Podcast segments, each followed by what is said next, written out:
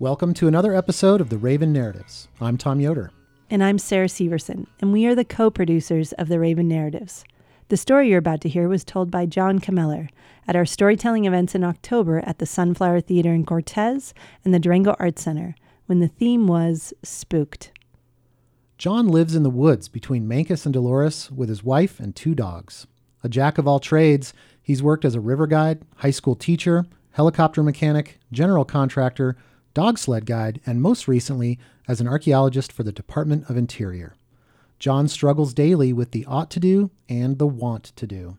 If he had more time and more motivation, John would do more yoga and walk more miles. Here is John's story.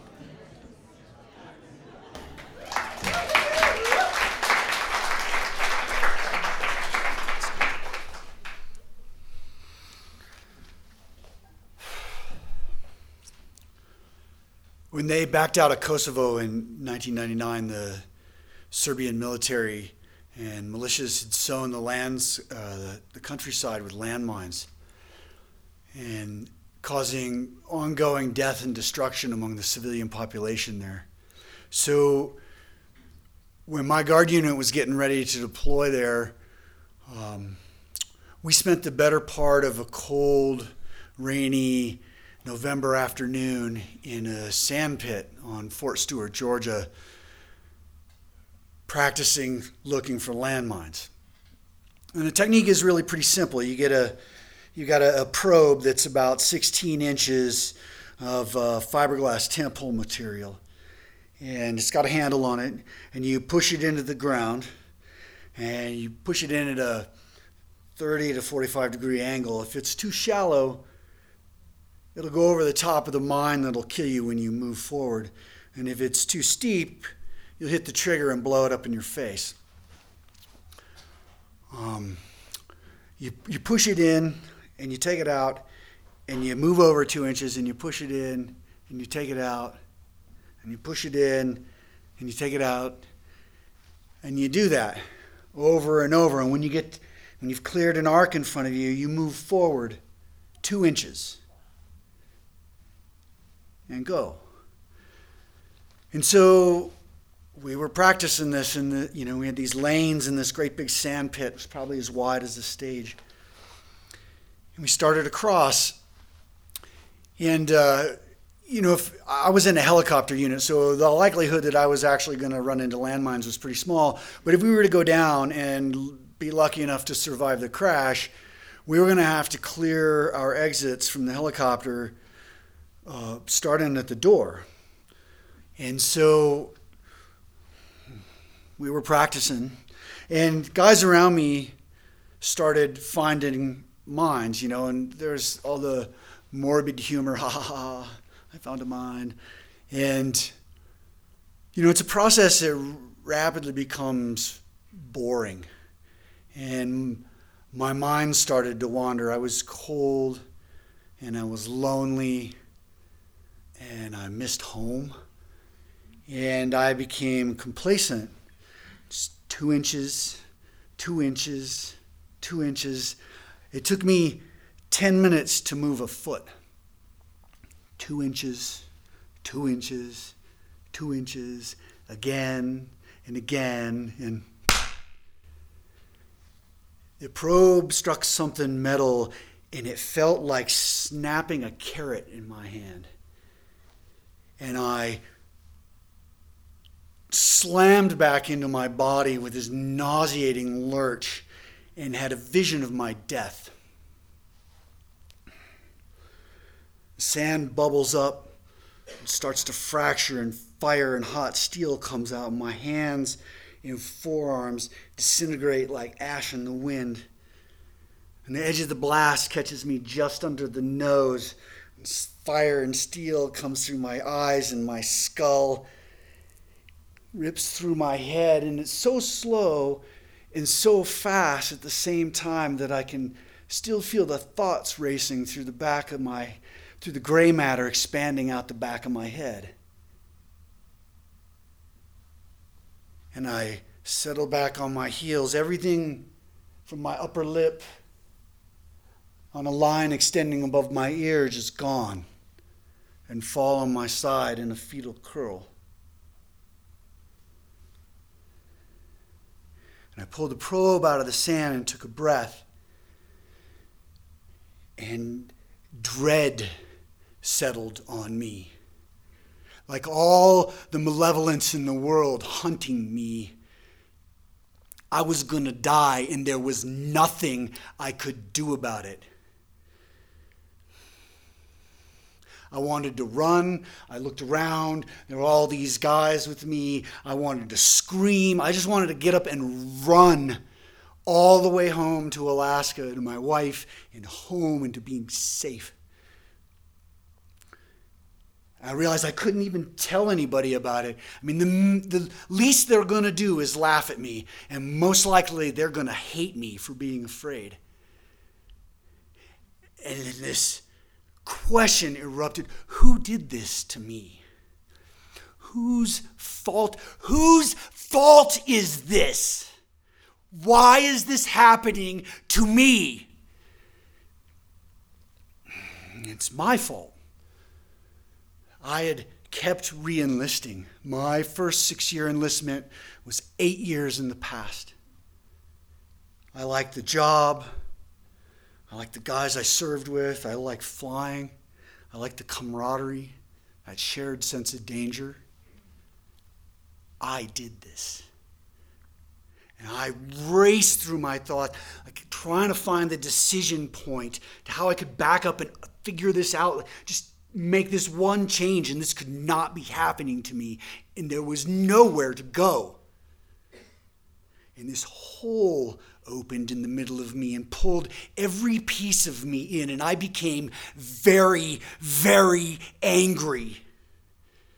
Nothing and no one was safe from me. I would kill every living thing that got between me and surviving.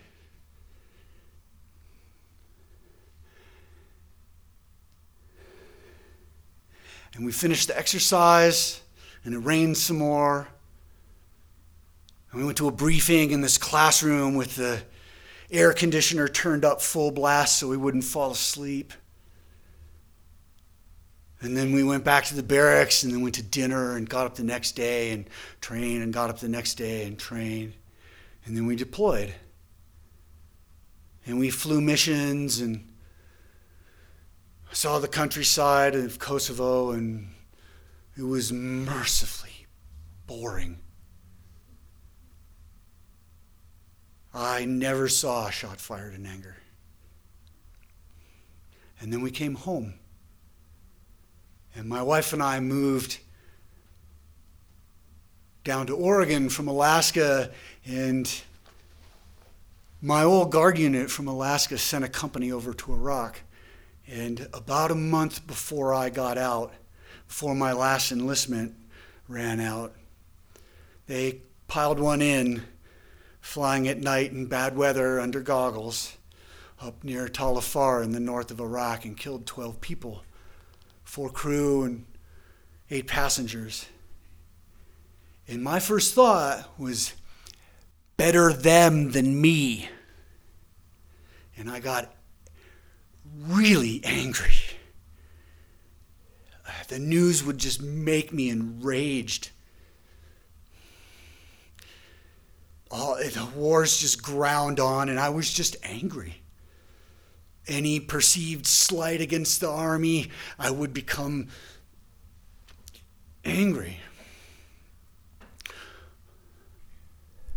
Years ago, my wife stopped helping me pack the car for trips because she got sick of me biting her head off for her sloppy packing technique. See, helicopters have crashed because some loose piece of gear that was packed improperly came floating up in some maneuver and lodged in the flight controls, and they couldn't pull it out, and they drove it right into the ground. And I would go from getting ready for an adventure with my sweet pea to you stupid fucking idiot because she had taken this thing and placed it here when clearly it went here. I was certain she was going to get me killed. About five years ago, we traveled up to Alaska to visit a friend of mine. Uh, he's like my adopted dad. He fills that fatherly role without, you know, all the complications of having to raise me and worry about me and try and shepherd me into some semblance of manhood. And he's a combat veteran. He served in Vietnam and he saw a lot of action. And we were sitting around his kitchen table one morning talking about what it does to you to face mortal danger. And he said to my wife, I know something about him. I know it about myself. I don't want to know it about my kids and my wife, and I don't want to know it about you, but I know something about your husband. And something clicked. And that hole started to close up and heal. And we came home, and time passed, and I called him on the phone one day because I recognized what he knew about me. And I told him my vision, and I told him my fear, and my anger, and my behavior. And when I finished, he paused for a while and then said in a deeply kind voice, I love you.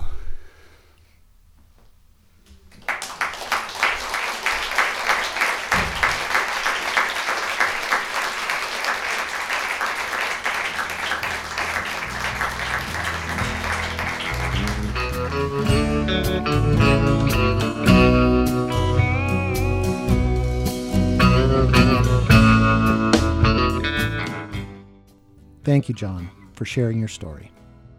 We are scheduling our 2020 events and themes soon, so be sure to check out the events page in January and make plans to be there. And consider telling your story.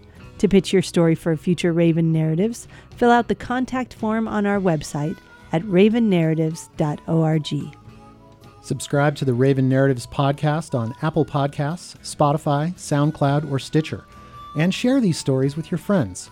If a particular story made you laugh, cry, or look at your world with a little bit more clarity, please leave a comment and let us know. Thanks to photographer Jody Jarling of Wild Blue Bug Photography, who took the onstage portraits of our storytellers for the Spooked events. Find out more about Jody's photography services on her website at wildbluebug.com. And thanks to our fiscal nonprofit sponsor, Mancos Valley Resources. Find out more about all the wonderful projects they support in the Mancos Valley of Colorado at mancosvalleyresources.com. The website for buying Raven Narratives tickets, ravennarrativestickets.org, was created by Cortez Web Services. Find out how they can help your business online at cortezweb.com. Our theme music was written and composed by Mo Cooley and performed by Mo and the Motones. Find out more about their music on the Motones Facebook page. That's MOE Tones on Facebook.